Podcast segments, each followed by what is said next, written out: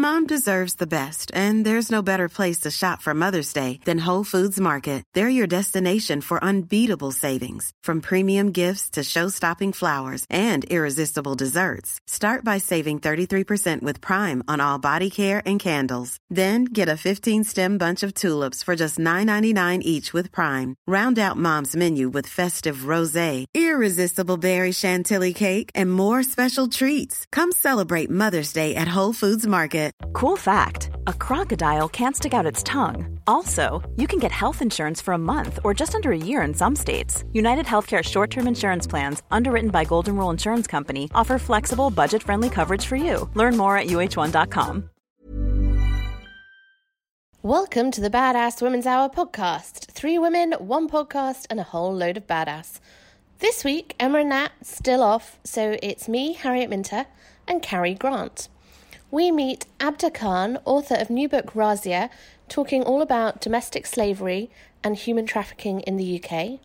Plus, Anita Asante, professional footballer, former Women England team, is here to talk to us all about football culture post the World Cup.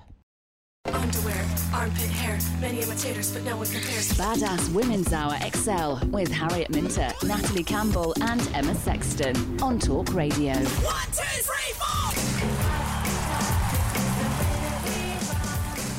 Would you know what it looked like if you met somebody who is caught in domestic slavery? And if you did, would you know what to do? Our next guest has written her second novel all about the issue. And she's here to talk to us now about really why it's still an issue in the UK. Hi, Abda Khan, lovely to meet you. Thank you for inviting me. Lovely to meet you too. So tell us, uh, for anyone who hasn't read the book, it's called Razia, it's out now.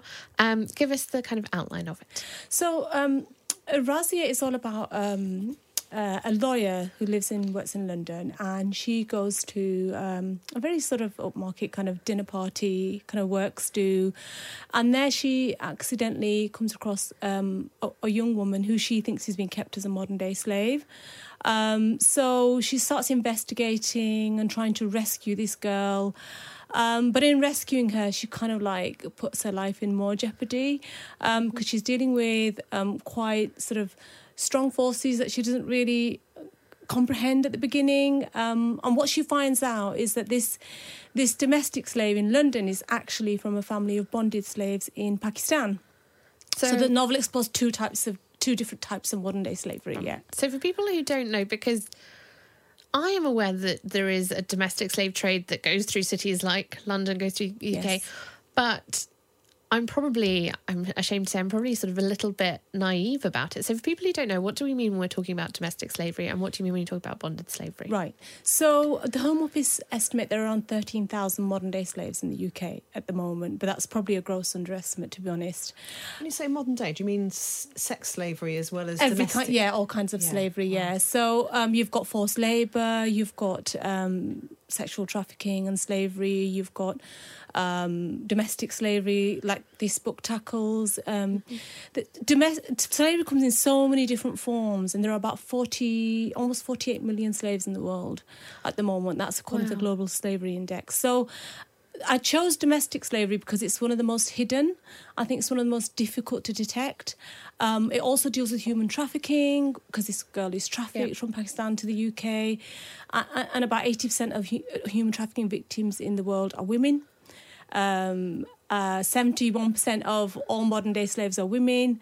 Uh, one in four are children. So the figures are really quite shocking when you actually start looking into them. And then the bonded slavery was something again that a lot of people don't know much about. And it's a generational form of generational form of slavery, where maybe two or three generations ago, uh, maybe the great grandfather would have signed, a literate man would have signed uh, an agreement to say um, he'll work at this is set at brick kiln. He'll work at the brick kiln until he repays the debt.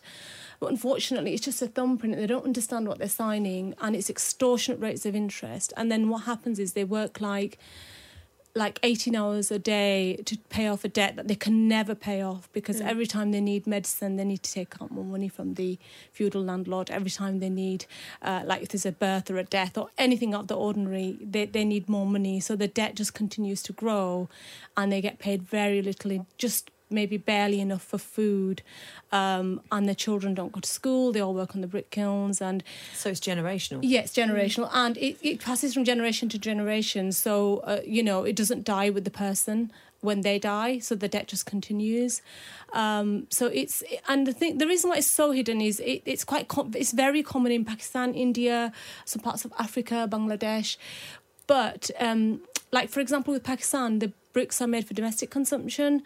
So they bypass all international standards of, you know, workers' welfare or, you know, children being educated and things like that. So, and there's a lot of corruption involved. So it, the novel explores two different sides of slavery that I just thought were quite, uh, weren't weren't very well, you know, written about or known about. I think that's really interesting that this concept because when we think about uh, bonded slavery, we think, oh, that's abroad somewhere in a country I don't really Yeah, understand. and yeah. but then Doesn't relate to i- if you think we're sitting here in the heart of London, Yeah. and within a quarter of a mile of where we are, there's probably uh, domestic slaves. You've there? probably come across a domestic slave. So there's been some really high profile cases in the last few years. I don't know if you know about the Rooney case, for example. No, that was a us about that. case um, where a, a family had enslaved about, I think it was about 20 men. Um, that what they'd do is they'd target vulnerable men. So they'd go to soup kitchens or they'd go outside homeless shelters or places where homeless young men gather or even older men actually. And they would recruit them and say, Would you like a job? Would you like a roof over your head? Oh, great. Okay. So if you're homeless and you have nowhere to sleep and you have no family. Uh, it sounds like a really good prospect. So what they then used to do was they used to make these guys work. This is here in the UK, by the way. They used to make these guys um, tarmac drives and lay lay drives and not pay them anything, and keep them on their land in these caravans in really squalid conditions, like disgusting. Uh, four or five men sharing in one caravan, um, beat them, abuse them, um, and these were these were young men who already had nothing, and they were just trapped um, until the police actually investigated it and then jailed the family that were involved. So, how do we know when somebody is being kept in this way? Because you know, I can imagine if somebody had come to lay my driveway and they were laying Yeah, my driveway, and I would just think, Yeah. well, they're being employed by someone. Yeah, so it's quite common. So in the UK, it's quite common in in in, in the building industry, in nail bars, um, car washes. So first of all, if it's if the price is too good to be true, it's probably too good to be true, and probably somebody down that chain is paying Yeah. the price for it. Also, you need to look look for signs like do do workers sort of travel in one go? You know, do they travel in, in you know together at odd hours, really early in the morning, late at night? Um, look at their clothes. If you go to a nail salon, for example, if they're reluctant to engage in conversation, um, That's just about every nail salon you ever yeah, go to. but you know, if they if they if their clothes look don't look fit for purpose, for example, at car washes, Yeah. um, there's lots of telltale signs if they don't have many many personal possessions, for But isn't there isn't the one like that you're talking about in your book? Isn't that someone that's actually working in a Yes, house, in a house. as So that's either really- as looking after the children or looking after the house, like a she housekeeper is. type Yeah, so she's a housekeeper. So I guess that's the hardest to detect. So even in a nail salon or a car wash, or, or you know, if somebody's coming to let you drive, you might get some telltale. But it's surprising how many people miss telltale signs. Um, you know, and police have investigated na- nail salons uh, and Yeah. car washes and prosecuted, and people will have driven t- every day to those car washes and had their cars washed, not not opened their eyes and looked at like what these people look like who are washing their car washes. What's their behavior like? Do they look? Do they look unkempt? Do they look? Hu- You know, it, Also, you don't just want to go up to someone and No. say, I, "I hate to just, I'm just Are you- checking. yeah. Yeah. Are you, are you Are you enslaved?" Yeah, yeah. That There would is be a modern slavery helpline that you can ring. Um, I haven't got the number right with me, but there is a modern slavery helpline. If you Google it, you can get the number and you can ring. And even if you're just concerned, you can speak to them and say, "Look, I was at this car wash, I was at this nail salon. I I don't know how to approach this person, but I think there might be an issue here." And then they will work with the police to investigate it. It's really interesting. So, a few years ago, I was living in a flat in London, and just around the corner was um, a massage parlor. Like, and I, in my absolute innocence, took it at face value as a massage parlor. I'm already, I'm already clued, You know- keyed into this one, Yeah. And um, Uh, it was a kind of New Year's Eve a few years ago, and I had a friend coming to stay who had just broken up with her boyfriend because she discovered that he was a sex addict and sleeping with prostitutes. And I said, Go and take yourself for a nice, relaxing massage to the massage parlor around the corner. And she's waiting in there, and she calls, she texts me, and she's like, Harriet, you know you've just sent me to a brothel. I'm Oh, like, God, no, yeah. no, no, no, I haven't. No, it's a lovely, it's a really nice massage parlor. You'll really love it. It's lovely. She's like, Harriet, it's definitely a brothel. I thought you're being ridiculous. So I went in and I was sat there waiting with her. And in the kind of 10 minutes that we were waiting, about five or six men came in, didn't even say hello, just went straight down the stairs. Were greeted by a girl. Another man came back up, went out again. Quick massage. Yeah, Yeah. quick massage. And it was all these young Thai girls who were running it. And I had this moment of sitting there thinking, I don't know what to do about this mm, because maybe you're here of your own free will, but I don't know that. You're. And Yeah, yeah. Quite often, the the victims don't see themselves as victims. So Yeah. because you know, if they've if they've been brought over here and they're getting some sort of a salary, like maybe a small amount compared to what they were getting Yeah. back home, um, maybe they feel indebted to the person, even though they treat them really badly. Quite often, they don't see themselves as a victim, Yeah. even though they are. So it's it's quite a complicated picture, really. Might Yeah. they be frightened that they would just be sent home? Yes, that's Yeah. the other issue. So they have their docu- usually their documents are taken off, then their passport, etc. And they do feel they do feel fri- not only frightened of that person who's, uh, you know, they kind of you know held captive Yeah. in a way, but they're also frightened they're going to get sent back home. Um, and you know, sometimes th- there, there are there's a far reach back to the country where they've got sort of goons there who will who will maybe Mm-hmm. attack the family if you know that that kind of thing. So it's quite complicated. Okay, we're going to keep talking to Abda about this issue. I think it's fascinating. Badass Women's Hour XL on Talk Radio. She'll get you talking. After before the break, we were talking about kind of what to do if you think that you have come across someone in a modern day slavery situation. For you, when you started writing this book, how much did you know about it? Uh, well, I didn't know anything. This is how it happened because I just, I just, I read a, I think it was a BBC online article I came across just by accident. Um, like you know, you're browsing sometimes, you see this, and I, and I started reading it, and I thought, oh wow, I I feel like I'm quite you know good with like what's going on in the world or what's going on in Britain today, but I felt like I didn't know much about the subject at all. And then I started reading more, and I started reading about more different types of slavery and slavery around the world. And the more I read, the more horrified I was, then the more intrigued I was, and then it, it just kind of like I just carried on and on, and then I sort of decided my next novel has to be about modern day slavery because I haven't read a novel about modern day slavery, and I've not, I don't really see any fiction out there that really deals with it, uh, not even movies or you know, you don't, re- it's not really tackled very much. You get sort of documentaries sometimes, or you know, sort of academic writing maybe looking into it a little bit now, but you don't really get much fiction, I think. Did you, when you started writing about it, did you find that that thing happened where you started to see it everywhere? Yeah, I think i every time I drove past a nail salon, I was thinking, mm. I wonder if, you know, and every time I went past a car wash, I was thinking, you know, but I think th- the thing with modern slavery is that the, the statistics are so shocking that it's almost unbelievable. You're almost tempted to think it can't be true. And things like human trafficking, people have these misconceptions that human trafficking is being trafficked from country to country. It's not. Human trafficking exists here in the UK. Girls get trafficked. Um, guys, older men will pretend to be their boyfriends for a little while and then they will lure them away from their homes or their families. And then they'll be forced into prostitution and then they will be bagging heroin all day and then they will be or being injected with it, and they will be servicing men, six or eight men, all night. So it's this happens here in the UK as well. Well, it's what we saw. we had Maggie Oliver in uh, last week, and it's what we saw with the Rochdale scandal, really, Yeah. wasn't it? Which was Yeah. young girls being taken from their town to other parts of the country. Yeah, yeah, yeah. Abda, when you talk about because you were a lawyer or you are a lawyer, Yeah, aren't you? yeah. Working with victims of domestic violence, and then you've made a written it's your second book, but it's about slavery i- and and women. Yeah. Has that always been something that's been really important to you? Yeah, I really, I think what happened was about five years ago. Um, I was, um, I had a client come into my office, and she'd she'd come for a divorce, and then as I scratched the surface to try and sort of get to the bottom of what had been going on, I realised that she suffered. She'd she'd actually been raped by an um, extended member of the family when she was about early early teens, and then she and then the family had covered it up. She'd got no support, and then she'd been forced into a marriage, and then she'd suffered abuse throughout her marriage, and then sort of twenty years later, here she was, like finally.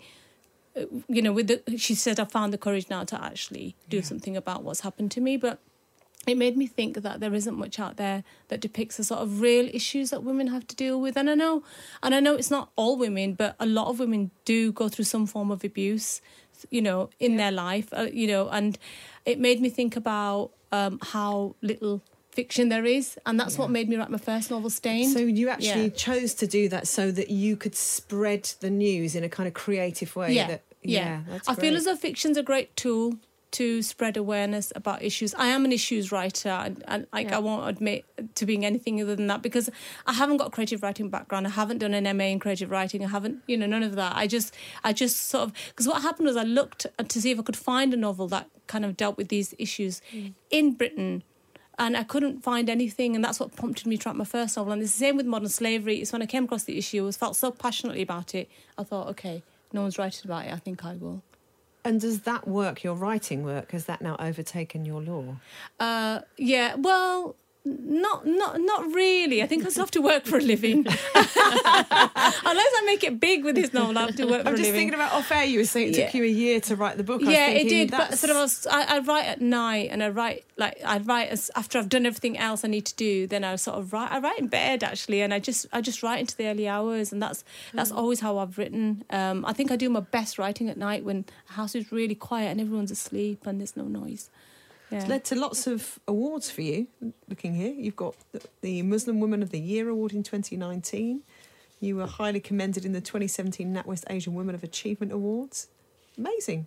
Yeah, it's it's so lovely to be recognised. Don't know how that happened, but um, obviously, if if you if you're doing stuff that needs to be done, I think I think there is a need for raising the profile of difficult issues, and sometimes maybe Muslim women aren't at the forefront of raising the profile of different difficult issues, not only within their own community but just generally. I don't feel as though it's an Asian novel or a Muslim novel. I feel as though, uh, you know, love, hurt, betrayal, um, injustice um, is is is universal. You know, everybody can relate to those themes. It doesn't matter which What's, what's been the response in your community then? How do they feel about the fact that you're writing about this stuff? Um, I've on the whole, do you know what? I've had had a really good response. I have not. I've not had um, very many difficult conversations. I've had one or two. I've had like I was at a, I was at an event in. It was actually in San Francisco once.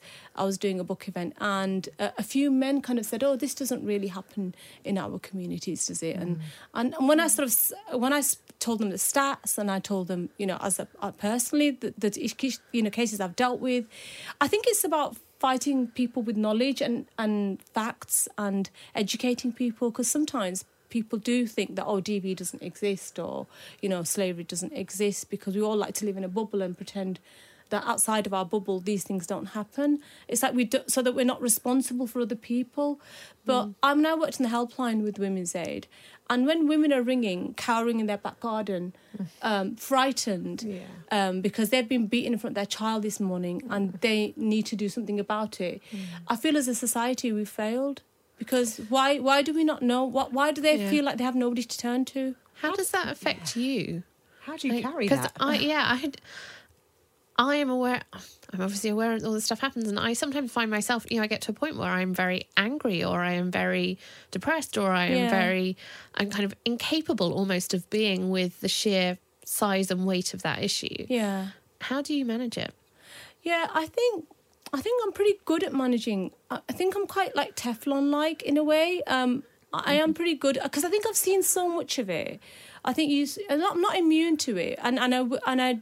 I will sometimes be affected by it. I remember once when I was on the helpline, there was a call, call from uh, the sister of a girl who'd drunk a few days ago, who'd actually been tra- another case of trafficking. She'd been trafficked, um, and when she tried to escape the guy, he'd beaten her so much he'd put her into a coma, um, and that uh, you know that case really got to me. Um, you know, she was only fifteen when he'd lured her away from home, and the, the the le- the level of control he'd had over her, and that she just couldn't get away from him. She tried to get away, but he found her. He hunted her down, and he.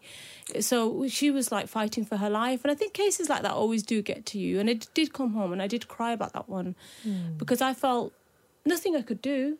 But I felt like I would like to help everybody, but I can't. So I guess writing is almost an outlet to try and get some of that out. You know, I, I, have to tell you that after I wrote Stained, Stained was published in the US. I couldn't get a publisher to publish it here um, because I got I got reject, nice rejections like no matter how worthy it is, how good the writing is, we don't think there's a market for it. But after Stained, a lot of women contacted me through my website saying, well, talking about their experiences, the fact that they'd been raped. But some even, even said they were going to go to the police as a result of write, reading the novel. So Well for me, yeah, for me that's that's amazing because for me that I've changed somebody's life. If somebody has read that novel and they've gone to the police um, because you know bef- previously because of honor, so-called honor, they felt like they couldn't go to the police um, because they felt like you know uh, their family's honor would be tarnished, whatever it was. But the, Stained is a very sort of feminist message at the end. It's a very powerful message to young women and to all women that you know no matter what happens, you can rise. You can rise above it, and you can you can sort of get through it. Um, so I think for me that was really, for me as a writer, that was just there's nothing can match that. Nothing can match some your words having so much power that they uh, directly call somebody to take some action like that. So i'm hoping the same thing will happen with with razia and you know people maybe will be become more aware of modern slavery or or think about it. And actually the reviews that have come in thank god really good reviews so far.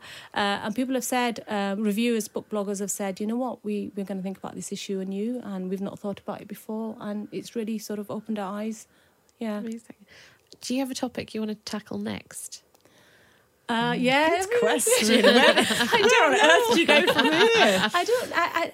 I don't know. A few topic, topics come to mind. I think gaslighting is something that I've been thinking about a lot recently, um, just as a specific topic. But thinking about ideas and turning them into novels is a, is like a is a massive leap. So how you turn an idea into a really compelling story, um, a page turner that people you know people just want to keep reading. I don't know. Haven't really. The only issue that's come to my mind recently is gaslighting. Uh, there's been a lot of. Uh, I think there was that Sa- Sally. I forget her surname. The conviction that was. Uh, that was quashed, the, the murder that was Yes, I know that- who you mean, Yes, yeah. Richard manslaughter. I think that was a case of gaslighting, if I remember correctly, an abuse. It's um, such an interesting topic, actually, gaslighting. I was um, in a Uber having a chat with my Uber driver, as you do, a few weeks ago, and he brought up the subject of gaslighting because whenever anyone asks what I do, I say I'm a journalist. darling? yeah, it's, it's literally what he said. He was like, you know, this gaslighting thing. gaslighting thing, is that darling?" about? And I was trying to explain to him. He's like, well, I think it's like this is how I see it. Like, well, basically, um, you know. Every week, I like to go have a little flutter on the horses, and so I kind of take fifty quid out of the kitty, and I go have a flutter. And every week, my wife's like, "Where's that money gone?" And I tell her she must be going crazy because it was never there in the first place. So that's not that bad, is it? I just don't want to have an argument about going and have a bit of a gamble. And I was like, on the one hand, lying to your wife once about it is not that bad. It's okay, like that's okay. Every single week, telling her she's crazy because she has noticed that money is going missing, which is actually going missing. That's gaslighting. Yeah. I guess it depends on your intentions, Yeah. doesn't it? And I think if your intention is to mentally torture and abuse that person Yeah. through gaslighting, then that's a really serious thing. And I think for too long people haven't taken it seriously. Yeah. So it's it's one of those topics that I've been thinking about for a little while, but I don't know. I don't know. Maybe I'll read something else and think, oh, I'll write about something else. I don't know. I look forward to hearing your all about your next book. It is, uh, if you haven't read it, Razia, it's fantastic. It is out now. Um, it really gave me food for thought and made me think about, particularly just as I walk, like you said, when you walk down the street and you start to think about actually. Yeah. Where is potentially modern day slavery? I haven't seen it, so thank you for that. You're. Abda Khan, it's been lovely chatting to you. Thank you for having me. Thank you. This Mother's Day, celebrate the extraordinary women in your life with a heartfelt gift from Blue Nile. Whether it's for your mom, a mother figure, or yourself as a mom, find that perfect piece to express your love and appreciation. Explore Blue Nile's exquisite pearls and mesmerizing gemstones that she's sure to love. Enjoy fast shipping options like guaranteed free shipping and returns. Make this Mother's Day unforgettable with a piece from Blue Nile. Right now, get up to 50% off at BlueNile.com. That's BlueNile.com. Planning for your next trip? Elevate your travel style with Quince. Quince has all the jet setting essentials you'll want for your next getaway, like European linen, premium luggage options, buttery soft Italian leather bags, and so much more. and is all priced at 50 to 80% less than similar brands. Plus, Quince only works with factories that use safe and ethical manufacturing practices. Pack your bags with high-quality essentials you'll be wearing for vacations to come with Quince. Go to quince.com slash pack for free shipping and 365-day returns. Mom deserves the best, and there's no better place to shop for Mother's Day than Whole Foods Market. They're your destination for unbeatable savings, from premium gifts to show-stopping flowers and irresistible desserts. Start by saving 33% with Prime on all body care and candles. Then get a 15-stem bunch of tulips for just $9.99 each with Prime. Round out Mom's menu with festive rosé, irresistible berry chantilly cake, and more special treats. Come celebrate Mother's Day at Whole Foods Market. The Fempire strikes back. Badass Women's Hour XL on Talk Radio. I don't know where you've been if you've missed the Women's World Cup. Even I, a non football fan, have been hooked to the Women's World Cup. And we are very lucky that we have a women's football superstar in the studio with us now. We have Anita Asante. Hello, welcome. Hello. Hey. Thank, Thank you. you. so much for joining us. Yeah, my pleasure. Um, tell us, what do you think of the response to this year's World Cup? Do you think it's going to change women's football? Yeah, I mean, that's what we're all hoping for. It's Yeah. definitely been unbelievable, um, the attention that's been brought to this tournament in France and uh, as obviously back here at home. Um, you know, the, the social media has been off the blast, and, you know, all the controversial moments have been. And anyone who's been interested in the game or not interested in the game has been tuned in. So This feels like the year that women's football broke through. I'm Yes. sure, and maybe it, it did before, but to the masses, absolutely, to the app, you know, to everyone. Yeah. You can't you can't avoid it. Can you, you know, No, the last few weeks. been everywhere. Um, tell us a little bit about your career. How did you get into football and how did you know you were going to go pro? Um, well, I got into football when I was really young, like 13, 14. I started at Arsenal and I was in the Centre of Excellence. And before that, I had no idea that women actually or girls played football. Did you do it at school? So, I, yeah, I played at my school, luckily. I used to play in the playground with the boys. And then um, I think by the time I reached year nine or something, my head of PE decided to make a football team. So then we actually had a you know Wow. girls team at school. Um, so yeah, that was my first experience of that. And then I got into Arsenal and just went through all the age groups. And then yeah, and then from then on, it, I just kind of went with the flow. I Did mean, it feel like a viable career back then? no, absolutely not. I mean, I never thought I'd be a professional footballer ever. Not all those times I played for Arsenal, you know, being a big Yeah. club Yeah, and of competitions, I was still like, oh, I'm going to go to university. I'm going to do this. I'm going to be a physio. I'm going to, you know, I had. It's almost seen as a second career. yes, Yeah. Yeah. How what's it like being a woman in such a traditionally male sport? Do you think the women get treated differently? Yeah. I, I do think that happens. I Let's think look at the wage packet. Yeah, I mean, for a start. yeah. yeah, I mean, that alone, of course, if you're talking about uh, resources, you know, training facilities, Yeah. opportunities, all of those things, then yes, definitely. But I think that we're starting to see a, definitely a development in that area and people starting to invest more, take it more seriously, and, and want to push the game as a whole forward. And obviously, that's what Adobe Stock campaign is all about, is redressing that.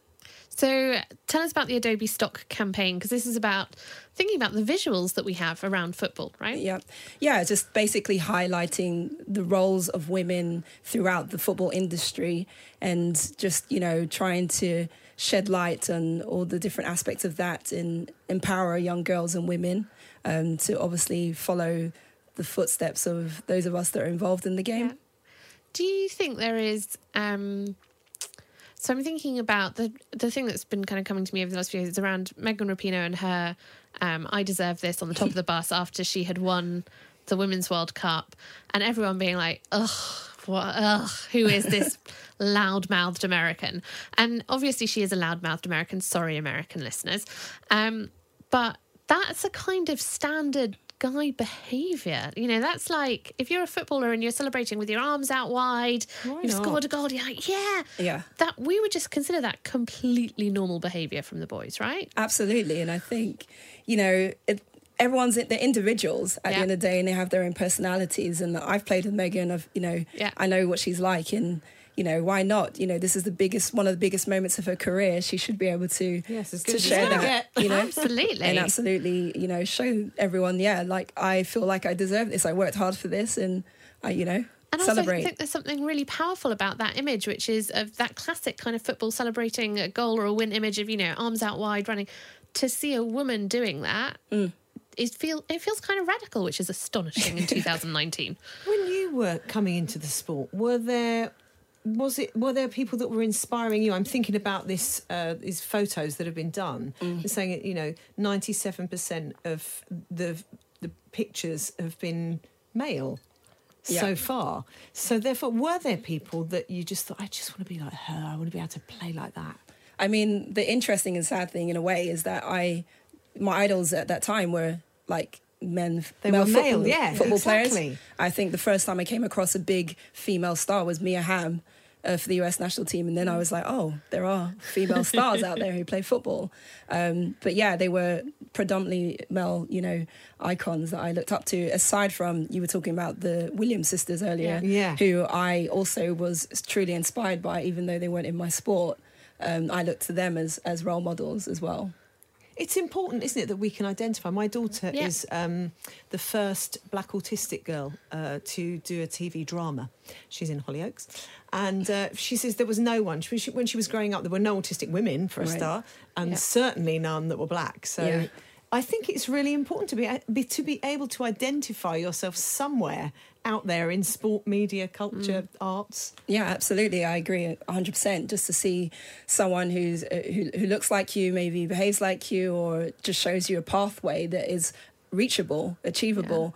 When you don't have that visibility, you don't always know what the possibilities are and what doors you need to knock down, or if it's even there, a door for you to walk into. So, yeah, I agree. It's, it's really important. Now you've become that for the next gen. Do you feel a lot of I hope so. pressure around that? Does it feel like you have Yeah, to kind point. of like suddenly everyone's looking at you? Do you Representing. feel like I have to I have to deal with all the issues, I have to be responsible for speaking up on everything. I have to also keep everyone happy. Does it, does it feel like a lot of pressure? I think um, there are obviously moments where I've maybe felt like that. And I think when I was younger, I didn't think about any of that. It's only as I've gotten older and I recognize the platform I have that I, I start to think about those things. But Yeah. I do think now I, I think it's important that I'm here and I exist and I'm visible for others. And I hope that like there are going to be many more just like me that show up and are even better, you know, and, and take on all these issues as well. So yeah, visibility in, in all areas and domains domains is super important.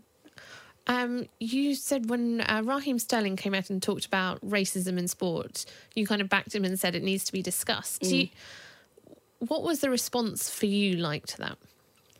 To be honest, I, I got quite positive response. I didn't get any negative response in and around my camp, at least, um, and on social media and Twitter, Twitter and stuff where I'm pretty active. Yeah. I didn't really get that much negative response, but um, uh, yeah, I, I like to discuss these things. I think I'm a little bit opinionated sometimes, but I, like I'm willing We love to. an opinionated yeah, woman yeah. at Badass Wins Out. but yeah, it's just important that you know there is the space to have this, these discussions, and everyone comes from different perspective and backgrounds, and sometimes you know all of us have moments where you don't always recognize maybe your ignorance to something because you don't live it. So Yeah. to have those shared stories and experiences are important. So And that's what these photos are about, aren't they? Because they have, do they not have stories that go alongside? Yes. How does it work? Just talk us through that. yeah, so there are images of, you know, myself, players, coaches, referees, agents, and it's just about sharing their stories, you know, maybe how they got involved in their profession and their career and just shedding light on that and and showing them in their realness really and not presenting another image of what the norm is of like what a woman should be in sport industry or in general. So, you know, you have pictures of me just in my football kit, kicking a ball or sweaty or whatever, and you know, an agent collaborating with a player or something like that. And is Uh, your story alongside your photo? Yes. So what's your story? Well, my story's a long one, but no, just my story is just, you know, I was a tomboy. I, I loved playing football. I didn't really think about all these nuances outside in society that you can't do this or can't do that until it became apparent that people did have opinions on You'd have the- to those put ten other girls around Yeah. you to make it work. yeah, exactly. But but it didn't matter because the sport sort of drew drew me in, and I wasn't able to stop. And uh, just you know, I've been fortunate enough to play as long as I have, and get the experiences at international level and play abroad and all those things. And I wouldn't have been able to do those things, I don't think, without my sport. Yeah. So this campaign is is great because it's going to project these images on a global scale and try to tackle some of these issues and also redress the balance of coverage of, of, of women in football in the football industry, but in sport in general. Yeah, I love that it's not just the footballers. Do, how do you think these images will change football? Do you think they'll change the culture within it? Do you think they'll change how? Because hopefully they're going to change how media represents it. And when I look at, you know, when I looked at the coverage of the Women's World Cup, I was like, okay, there's there, there's a little bit of you know some surprisingly strong and you know have like things like that which i was like oh, um but i feel like we're moving towards an understanding of the words and terminology that we should be using when describing women in sport but the rest of the game, how would you like to see it change? Obviously, more money. But apart from that, what else? No, just that, you know, people, I guess, accept the game. It's a game of football. The rules are the mm. same, the pitch is the same. You know, you, you come in to see a spectacle, you come to see the best players at international, national team level, and domestic level, and it's something for everyone to enjoy. Young boys, so you get a family girls. audience. What is your what's what's the? Uh, it's not an audience, is it? What do you do have in spectators? I'm such an artsy person. Spe- I know. What, what are those audience when you when you audition for that team? yeah. What, so so who who comes to watch a match when it isn't the World Cup? Like who's yeah. who's generally watching those matches? Yeah, I mean, typically, of course, it's families and their kids. Um, but now you, you're starting to get factions of men of you know middle-aged men, older men starting to come to the games and be loyal, sort of dedicated supporters. yeah. And I and I think uh, that's the one thing I really recognised at the World Cup was that there was such a wider audience, not just families. Yeah. Great. Anita, thank you so much for coming in and joining us. We've loved talking to you. Anita Asante, professional footballer, all round superstar, total badass, here on Badass Women's Hour XL. One, two, three, four! This has been the Badass Women's Hour podcast with me, Harriet Minter, Natalie Campbell, and MS Sexton. If you want to hear more from us, you can come follow us on social media at Badass Women's Hour HR, um, or leave us a review and tell us how much you love us. We really need to feel the love. Five stars should do it.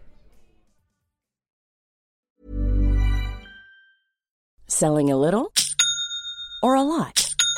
Shopify helps you do your thing however you cha-ching. Shopify is the global commerce platform that helps you sell at every stage of your business. From the launch your online shop stage to the first real life store stage, all the way to the did we just hit a million orders stage. Shopify is there to help you grow. Shopify helps you turn browsers into buyers with the internet's best converting checkout. 36% better on average compared to other leading commerce platforms because businesses that grow grow with Shopify. Get a $1 per month trial period at Shopify.com slash work. Shopify.com slash work. Planning for your next trip?